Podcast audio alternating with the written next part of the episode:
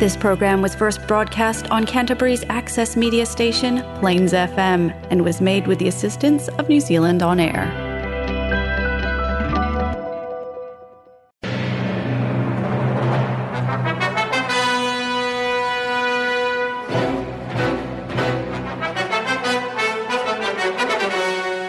باقي من الزمن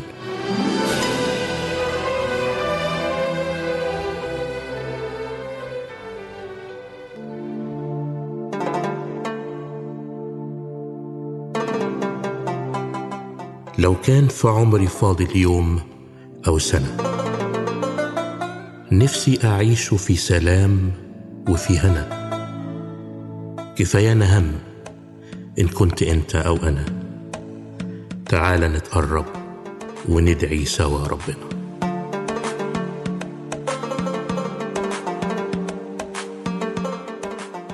باقي من الزمن برنامج مسيحي باللغة العربية والفارسية. يعده ويقدمه بطرس مورجان. باقي من الزمن إبحار في قلب الزمن يأخذنا إلى بحار المعرفة الكتابية والروحية. فقرات ممتعة عظات ترانيم موضوعات تهمك ودراما إذاعية في باقي من الزمن. فابقى معنا.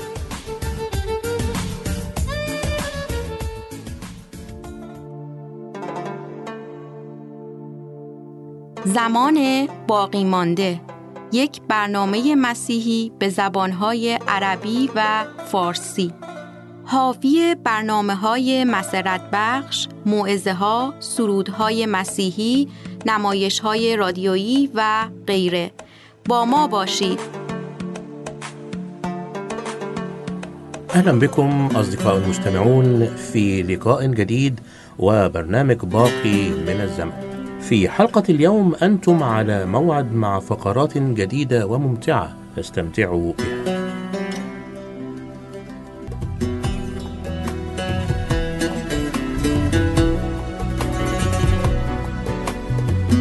تم القبض على شاب بعد أن أطلق الرصاص على خصمه الذي كسبه في لعب القمار وأرداه قتيلا فحكم عليه بالإعدام. ولكن بعض أقارب هذا الشاب وأصدقائه تحركوا لإنقاذه لأن حياته السابقة كانت حياة ممتازة فقدموا للحاكم التماسا بطلب العفو عنه. وبالتالي ذهب لزيارته في السجن رجل يبدو على مظهره أنه من رجال الدين. واقترب الزائر من زنزانة الموت فصرخ الشاب قائلا أخرج! أخرج من هنا! لا أريد أن أرى أي واحد من رجال الدين. لقد حاول سبعة أشخاص مثلك مقابلتي فرفضت. أخرج من هنا حالا. أجابه الزائر انتظر لحظة أيها الشاب. فإني أحمل معي بشرة سارة بالنسبة لك بل إنها أعظم بشرى على الإطلاق دعني أحدثك عنها. ولكن بالرغم من ذلك رفض السجين الإصغاء إلى نداء الرجل وجاوبه بخشونة شديدة ظانا أنه يريد أن يقدموا له عظة دينية وأمره بالانصراف فورا فاستدار الزائر بقلب حزين وبخطوات بطيئة خرج من المكان. وبعد دقائق أتاه حارس السجن وبادره بالقول أيها الشاب لماذا تصرفت بهذه الطريقة العنيفة مع الحاكم؟ فتساءل الشاب السجين في ذهول ماذا؟ أتريد أن تقول أن ذلك الرجل الذي يرتدي ملابس رجال الدين هو الحاكم؟ هل أنت جاد فيما تقول؟ أجابه الحارس نعم إنه هو ولقد كان يحمل في جيبه قرارا بالعفو عنك ولكنك رفضت أن تصغي إليه فارتعد السجين بشدة وطلب من الحارس أن يحضر له فورا ورقة وقلم. ثم جلس وبيد مرتعشه كتب اعتذارا عما حدث منه وأرسله إلى الحاكم. قرأ الحاكم اعتذاره دون أي اهتمام ثم ألقى به جانبا. وعندما جاء وقت تنفيذ حكم الإعدام في ذلك الشاب سألوه عما إذا كان يريد أن يقول شيئا قبل أن يموت. أجاب نعم. أخبروا الشباب في كل مكان بأنني لن أموت بسبب الجريمة التي اقترفتها ولا لأنني قاتل فلقد كان من الممكن أن أعيش. ولكن اخبروهم بأنني أموت الآن لأنني رفضت العفو المقدم لي من الحاكم. صديقي إن الموت الأبدي لن يكون بسبب الخطايا الكثيرة مهما كانت لأن الله يقدم اليوم عفوا وغفرانا مجانيا إذا قبلته لكن الموت الأبدي سيكون بسبب رفض خلاصا مجانيا عظيما قد صنعه لك ولي المسيح بموته على الصليب فلا تضيع الفرصة من يدك. الذي يؤمن به لا يدان والذي لا يؤمن قد دين. لأنه لم يؤمن باسم ابن الله الوحيد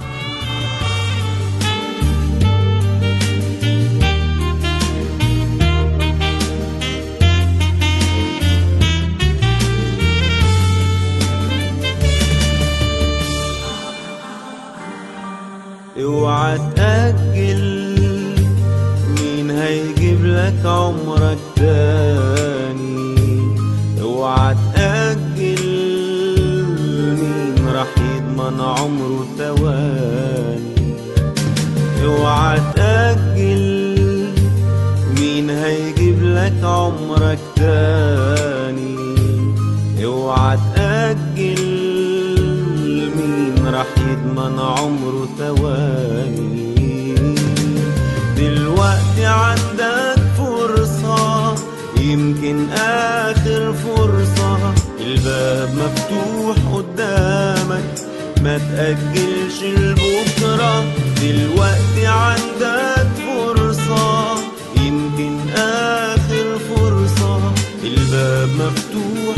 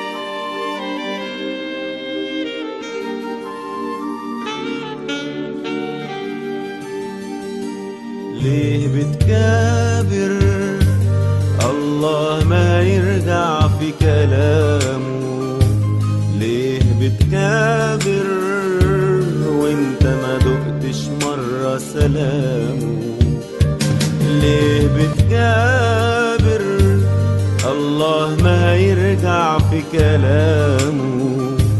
ليه بتكابر وانت ما دقتش مرة سلامه.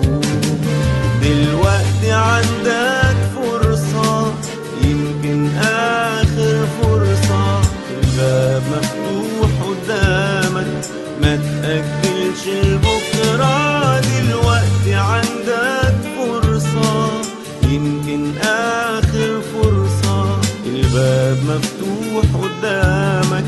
ما تأجلش لبكرة.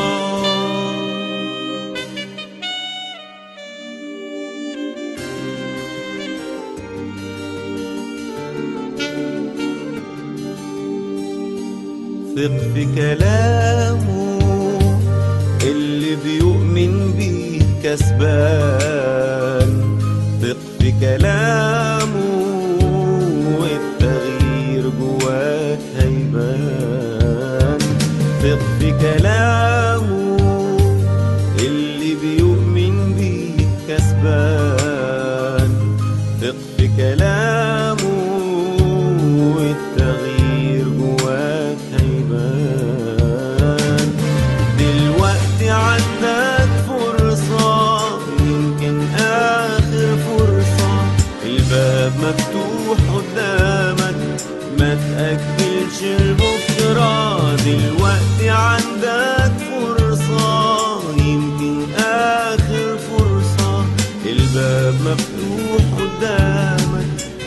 تأجلش البكرة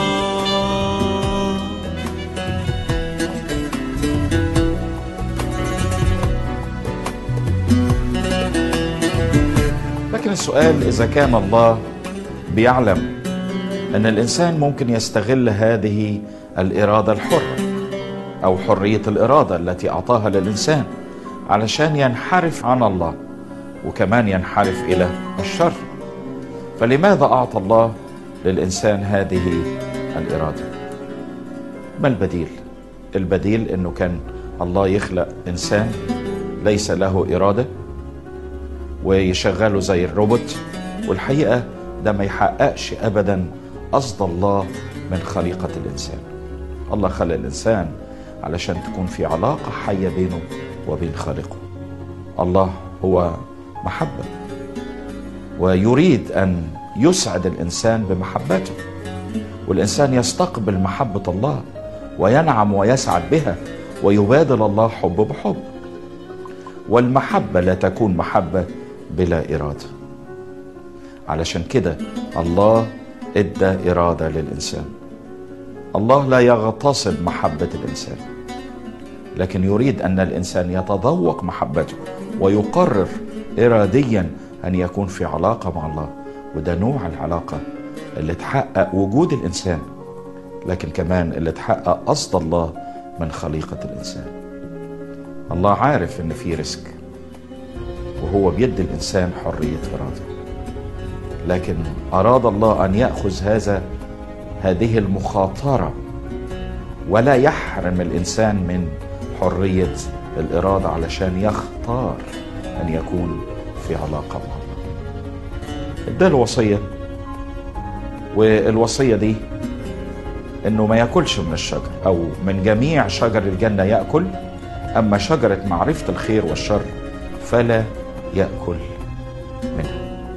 طبعا المعنى مش في الأكل من الشجرة لكن المعنى في الاختيار أن يكون في تبعية وفي طاعة لله من خلال حفظ وصيته.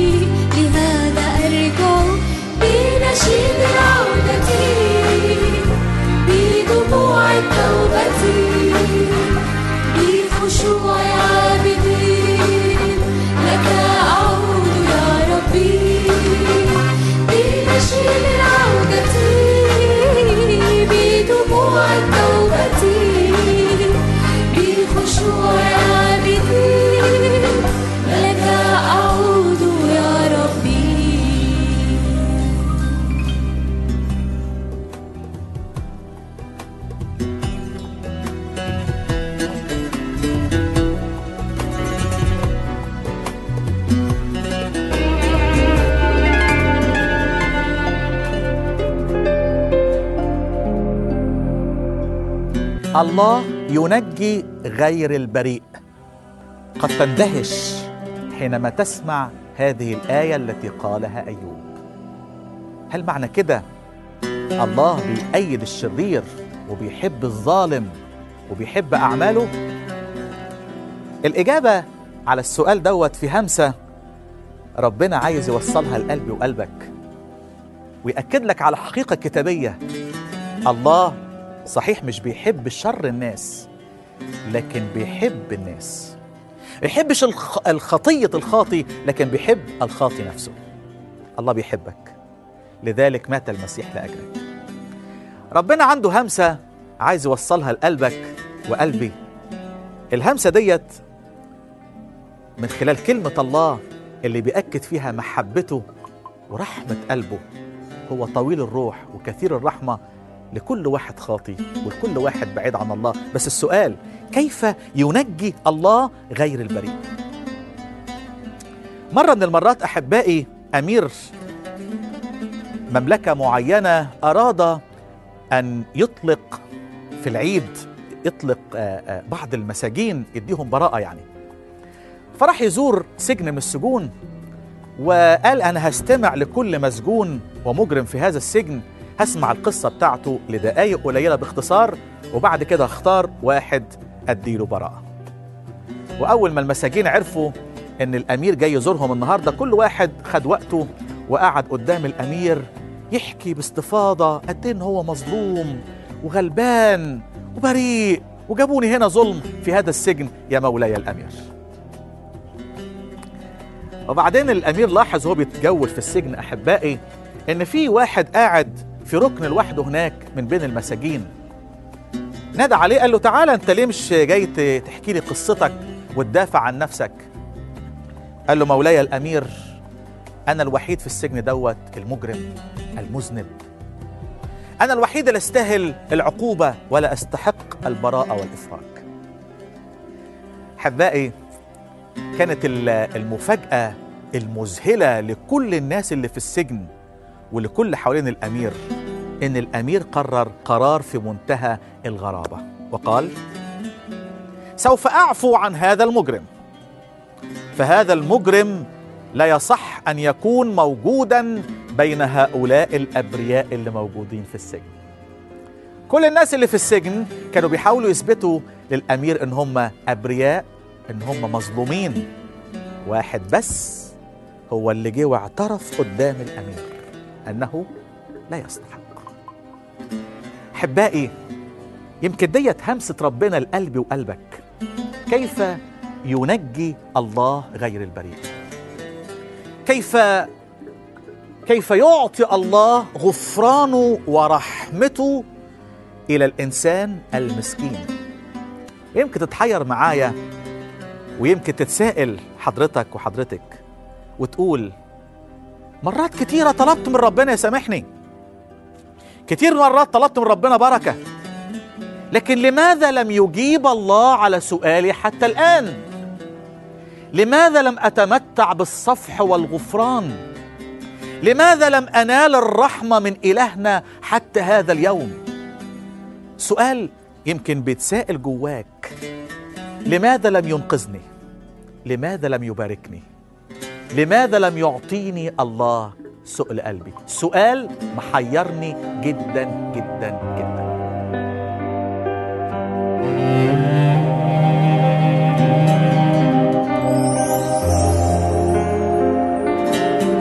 عايز إجابة لسؤالك؟ عايز إجابة؟ عايز تعرف ليه الله لحد دلوقتي ما ادكش البركة اللي انت عايزها؟ عايز أتحول معاكم من قصة الأمير والمجرمين دولت إلى قصة أخرى في كلمة الله. وإزاي إله كل نعمة إدى عفو لواحد مجرم بينفذ فيه عقوبة الإعدام. إنجيل لوقا أصحاح 23 ربنا عايز يوصل لمسة لقلبي وقلبك. مسيح مصلوب على الصليب جنبيه اتنين مجرمين. الاتنين كانوا بيعيروا المسيح الاتنين بيستهزئوا بالمسيح. لكن نلاقي واحد منهم مجرم قوي. بس بيعترف إن هو يستحق مش البراءة لكن يستحق الإعدام. اسمع ماذا قال هذا المصلوب بجوار المسيح لقى 23 عدد 40 أجاب الآخر وانتهره انتهر زميله المصلوب الآخر قائلا أولا أنت تخاف الله؟ إذ أنت تحت هذا الحكم بعينه أما نحن فبعدل لأننا ننال استحقاق ما فعلنا. وأما هذا عن المسيح فلم يفعل شيئا ليس في محله. ثم قال ليسوع اذكرني يا رب متى جئت في ملكوتك. قال له يسوع الحق أقول لك أنك اليوم تكون معي في الفردوس أحبائي الأفاضل هي دي سياسة الله. كيف ينجي غير البريء؟ ده مش معناه إن الله موافق على شر الإنسان. الله بيحب الإنسان. بس إذا أردت أن تأخذ بركة من الرب تعال واعترف اعتراف صادق. قل له إليك وحدك أخطأت. والشر قدام عينيك صنعت. تعال قدام ربنا وقول له زي ما قال اللص إحنا بعدل ننال استحقاق ما فعلنا. اعترف للمسيح اعترافا صادقا. لكن أشجعك في نفس الوقت مش بس تعترف لكن تعالى وثق في المسيح. تعالى وقول له يا رب أنت بتموت بدالي. أنت ابن الله اللي حبتني ومت على الصليب لأجلي زي ما قال اللص إحنا بعدل ننال استحقاق أما أنت يا رب بتموت بدالي. أنت تؤلم على الصليب لأجلي. أنا برتمي عليك. وأول ما تيجي للمسيح أخي الفاضل وتعترف بذنبك وبخطيتك. يقول الكتاب من يكتم خطاياه لا ينجح من يقر بها ويتركها يرحم دي اللمسة اللي ربنا عايز يوصلها لقلبي وقلبك. تعالوا نعترف بخطايانا. تعالوا ما نرميش الخطأ على غيرنا لكن قل له أنا أخطأت وآتي إليك يا يسوعي يا أعز حبيب آتي إليك بذنوبي عند الصليب. مش بس أجي المسيح لكن حلو أوي أنا جاي كمان أؤمن إيمان قلبي وأقول للمسيح أذكرني يا رب. أقول للمسيح ليس بأحد غيرك الخلاص. أقول للمسيح أنا أؤمن أنك تبررني أنا أؤمن أنك جعلت خطية لأجلي لأصير أنا بر الله فيك. هتوصل لك الإجابة في الحال. قال الرب يسوع المسيح لهذا المجرم الحق أقول لك اليوم تكون معي في الفردوس. أخي الحبيب أختي العزيزة أصلي إن همسة ربنا ولمسته تكون وصلت قلبي وقلبك.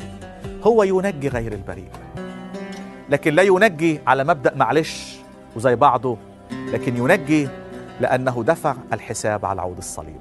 مجروح لأجل معاصينا مسحوق لأجل أثامنا لكي لا يهلك كل من يؤمن به بل تكون له الحياة الأبدية. المسيح مات لأجلك المسيح مات لأجلك ويريد أن ينجي غير البريء المذنب.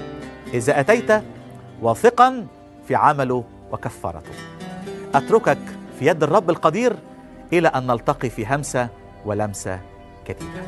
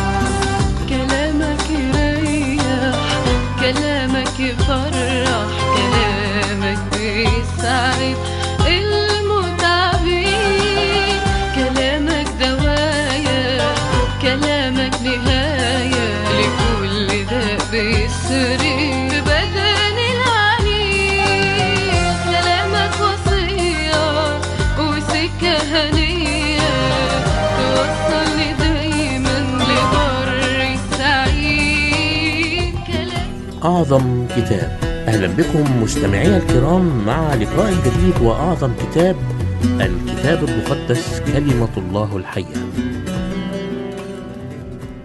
إن أعظم ما يمكن أن نقدمه للمستمع الكريم هو تقديم الكتاب المقدس بصورة بسيطة سهلة تزيح الستار عن بعض الأمور التي تبدو صعبة ليصبح الكتاب سهلا شيقا ومفهوما. وفي سلسلة حديثنا عن العهد القديم قدمنا لك صديقي المستمع فكرة عامة عن تقسيم العهد القديم ثم بدأنا في الأحداث الهامة من خلال شخصيات كتابية بارزة ومن خلال هذه الشخصيات تكلمنا عن عصور مختلفة بداية من عصر ما يسمى بعصر البدايات من آدم إلى نوح ثم انتقلنا إلى عصر الآباء بداية من إبراهيم أبو الآباء إلى أن توقفنا عند يعقوب أبو أسباط إسرائيل الاثنى عشر حتى نزوله إلى أرض مصر ليبدأ عصرا جديد من عصور العهد القديم. تعالوا معا نستكمل رحلتنا مع النظرة الشاملة للعهد القديم راجيا أن تستمتعوا بها. بعد إبراهيم وعشيرته بنروح لمين؟ بنروح لموسى. بعد إبراهيم وعشيرته بنذهب إلى موسى. وموسى شخصية لوحدها بقى. شخصية هناخد فيها وقت بعد كده. يعني لازم نقضي وقت قدام الشخصية العظيمة دي.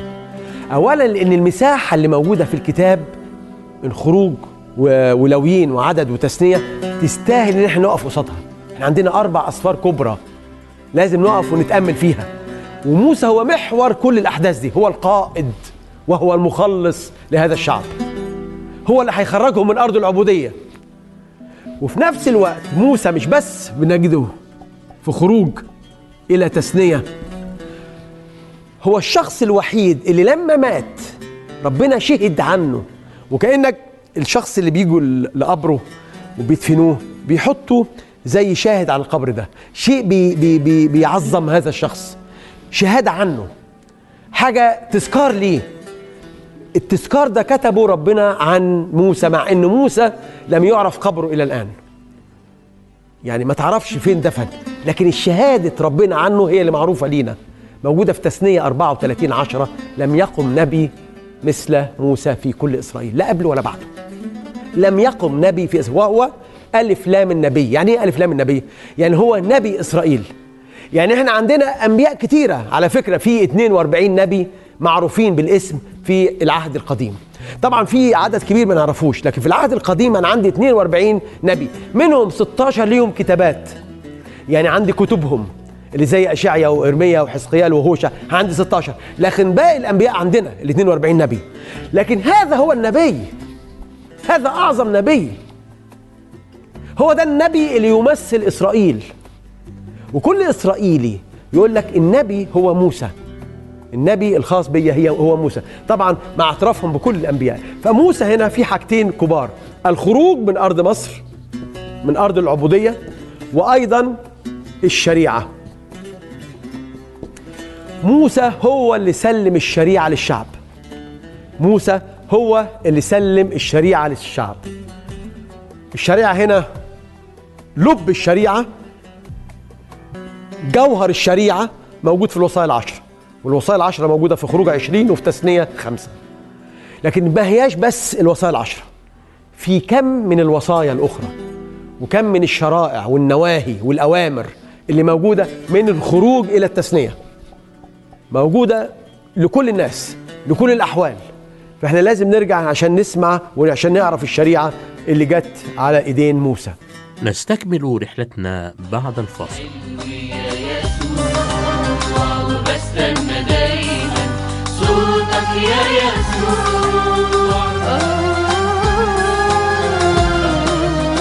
لكن بعد موسى يأتي يشوع خادم موسى. وأول ذكر ليشوع هو في خروج 17 أول مرة نتقابل مع يشوع مع أنه خادم موسى من البداية. يعني ما خدش الوظيفة دي في خروج 17 لأن لكننا نتقابل معه في خروج 17 وهو يقود الشعب وموسى وهارون وحور فوق بيصلوا لأجل هذه المعركة مع عماليق. هو اللي بيقود المعركة دي. لكن كمان بنشوف مع يشوع هنا حاجتين.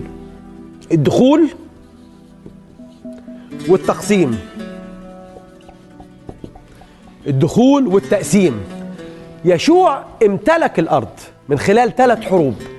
واحدة في المنتصف طبعا أنا بتخيل ان أنتوا عارفين أو قادرين تتخيلوا الخريطة لكن إحنا على الأقل نعرف إزاي حارب هو اريحه أسقط أسوار اريحه وفي نفس الوقت كيف حارب عاي وانهزم ثم كيف حارب بيت ايل فبنعرف إن في ما تسمى معارك في المنتصف منتصف الأرض.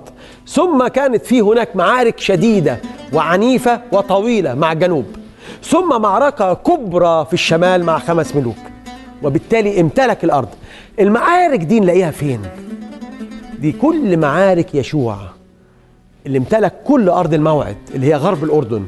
وكل معارك موسى اللي امتلك شرق الأردن نجدها في إصحاح واحد.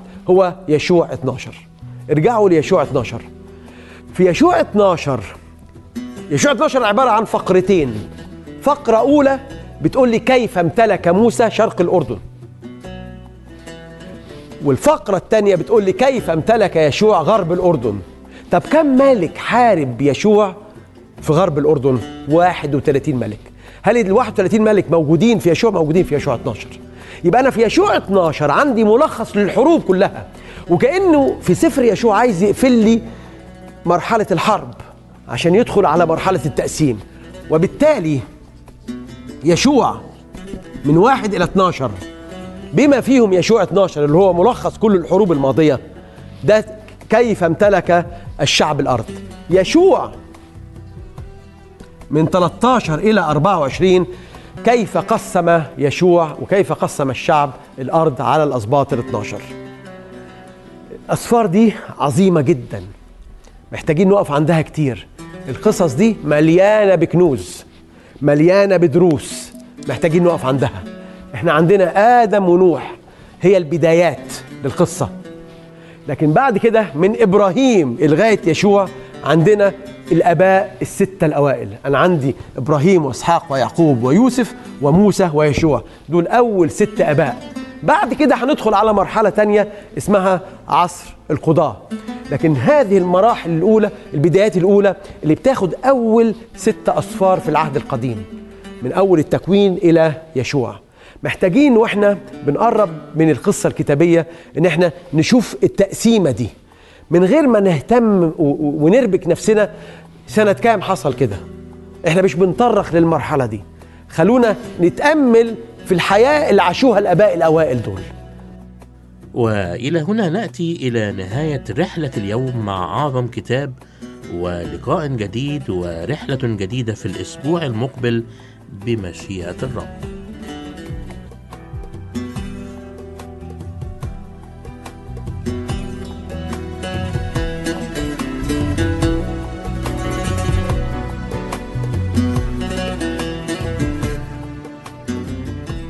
والآن مع دراما إذاعية جديدة. فابقى معنا. في مرة كان في عمدة عنده تلات عيال. العمدة ده كان معروف إنه ملو هدومه وغني غني قوي بس كان مخبي كل ممتلكاته في صورة كنز لولاده. أول واحد زحلاوي عيني. 25 سنة. لماح فطن. مشكلته إنه بيحب البنات وإنه عصبي حبتين. عصبي إيه؟ ما تقولش كده. خليك في حالك. ودي جرفة. أيوه. 22 سنة. مطيعة وبتسمع الكلام. البسمة ما بتفارقش وشها. غلط. دي بسمة تجرف. آخر العنقود بقى. عوضين. بقول آخر العنقود عوضين. أيوه. أنا وسيم جدا زي ما أنتوا شايفين كده. عوضين ده بقى كل عوض فيهم 16 سنة. المنام السعد يا عدد انت إيه ده قلبوز وحبوب والذكاء أعظم سماته. ولما مات العمدة ساب لكل واحد في ولاده جواب. بيقول لهم فيه عن مكان الكنز وخريطة كمان للوصول ليه. زحلاوي ما فتحش الجواب أصلا عشان حس إنه مش مهم. جرفة بقى فتحت الجواب لكن للأسف ما اهتمتش باللي فيه. أما عوضين الوحيد اللي صدق إن فيه كنز بجد وقرر إنه يدور عليه. بعد ما لقاه زحلاوي وجرفة حاولوا ياخدوا جزء من الكنز كأنه نصيبهم. أيوه ده حجي لكن لقيوا الوصية بتقول إن اللي لقى الكنز هو اللي هيكون من نصيبه فقط. امي حجي راح راح. الله أعطانا كنز هو نعمة الحياة الأبدية معاه. فتح لنا باب للرجوع إليه ومجانا. لكن قرار الرجوع إليه ده قرار إرادي فردي. كنز النعمة فقط من حق اللي بيبحث عن خلاص يسوع المسيح ويؤمن بيه ويعيش ليه يسوع أنت العظيم يا منبع رحمتي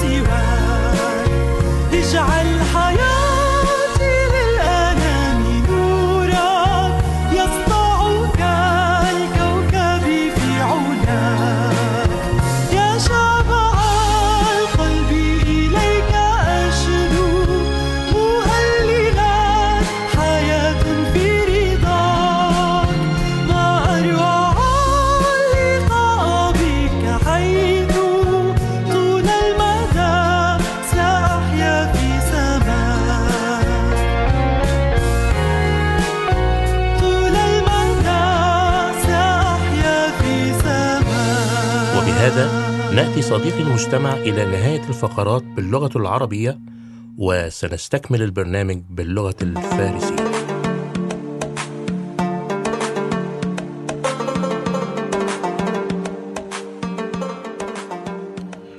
كنتم مع باقي من الزمن. سعدنا بكم ونرجو أن نكون قد أسعدناكم.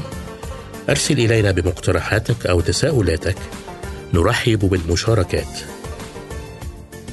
يمكنك الاتصال بمقدم البرنامج بطرس مرجان على تليفون 021 189 3886 أو أرسل لنا على بريدنا الإلكتروني radio.arabic at extra.co.nz والرب معكم.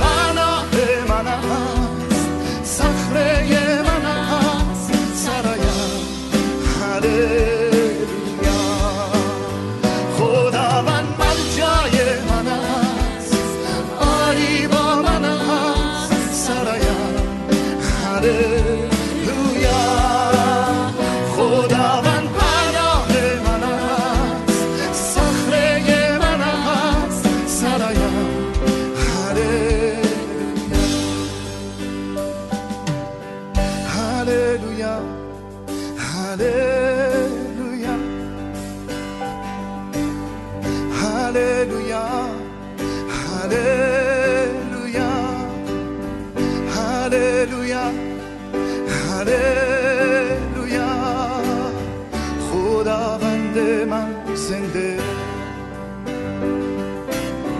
خداوند من زنده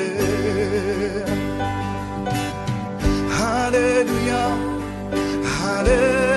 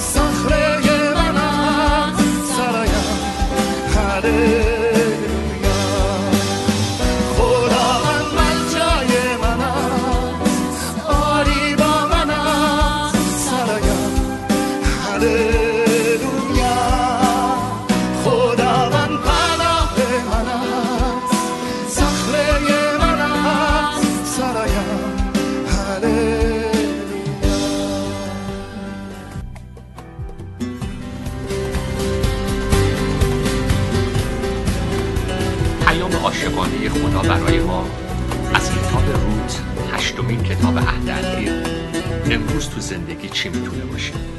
لری کراب نویسنده کتاب 66 نامه عاشقانه با این جمله خلاصه می‌کنه پیام کتاب روت رو برای ما. خدا داره به ما میگه I have the cure. شفا در دستهای منه. معالجه روحانی واقعی نزد خداست. خداست که داره در زندگی ما در قلبهای ما در عمق شخصیت ما کار می‌کنه. که قدوسیت خودش رو در من و تو شکل بده.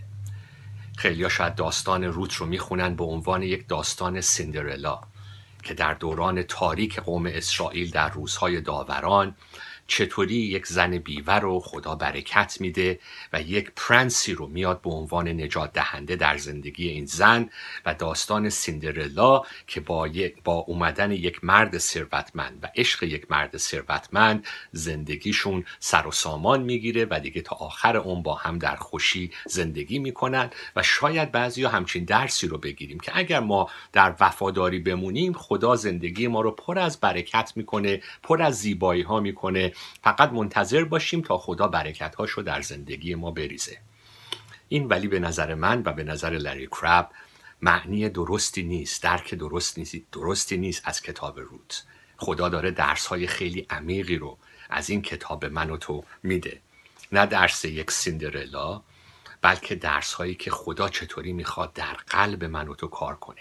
ارجحیت های من و تو رو عوض کنه.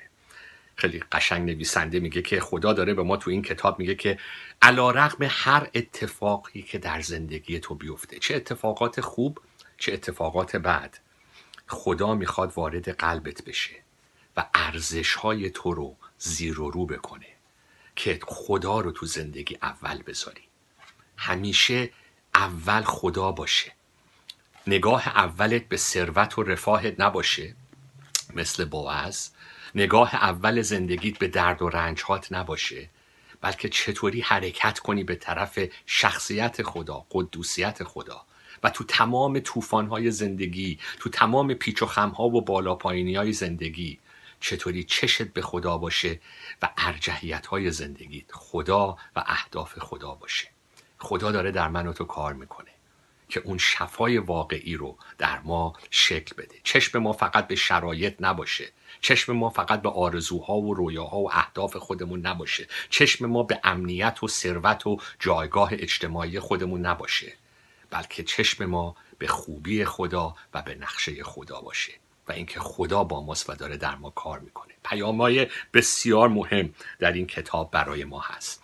لری کراب به این سه شخصیت در داستان روت نگاه می‌کنه. روت نعومی و بوعز توی شخصیت روت می‌بینیم زنی که بیوه شده.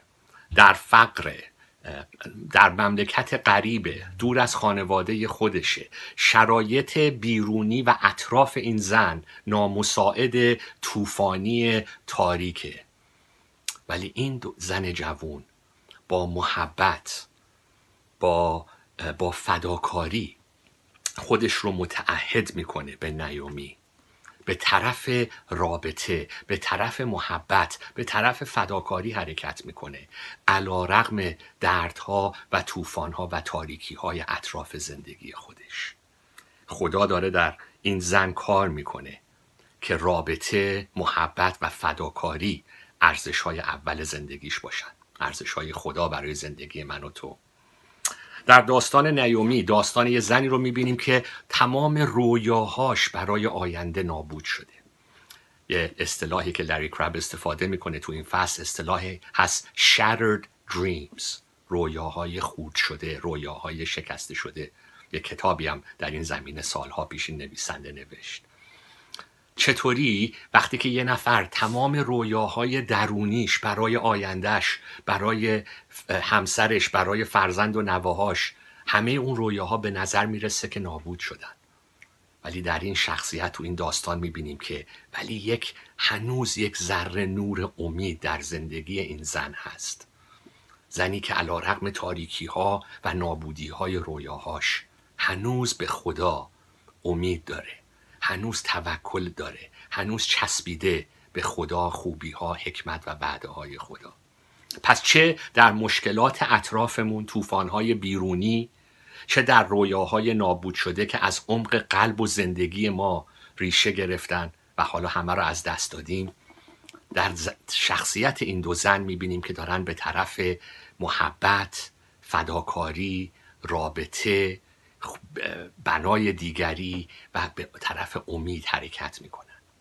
و داستان بوعز مردیه که در جایگاه خیلی خوب در اه، جایگاه اجتماعی خیلی خوب قرار داره ثروتمنده ولی مردیه که با صداقت با فروتنی می‌خواد دوباره از خود گذشتگی بکنه برای محبت به دیگری برای خوبی به دیگری برای حمایت و حفظ دیگری.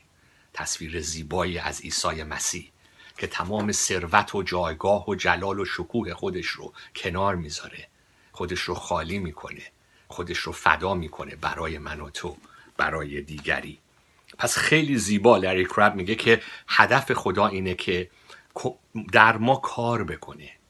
که چشم ما نه به شرایط سخت بیرونمون باشه چه نه به رویاهایی که خودمون در زندگی خودمون پرورش دادیم و حالا اونا رو از دست دادیم یا به جایگاه امنیت و ثروت خودمون باشه. توکل ما به اینا نباشه. توکل ما به خدا باشه.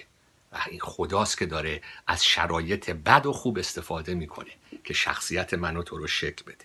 ما رو به طرف قدوسیت خودش حرکت بده. خیلی زیبا اینجا خلاصه می‌کنه. میگه علی رغم این که دنیای اطراف تو تاریکی محض باشه. علی رغمی که دنیای درونی تو پر از مشکل و درد باشه. خدا داره در تو کار می‌کنه که تو رو به طرف قدوسیت خودش حرکت بده. در تو مسیح رو شکل بده. و می‌بینیم که در زندگی این زنهایی که با وفاداری در تاریکی و طوفانهای زندگی به خدا چسبیدن. چطوری خدا داره نقشه نجاتش رو از طریق این دو زن در تاریخ بشر جلو می‌بره و چطوری این دو زن میان در شجره نامه داوود پادشاه اسرائیل و شجره نامه عیسی مسیح. نجات دهنده و خداوند ما.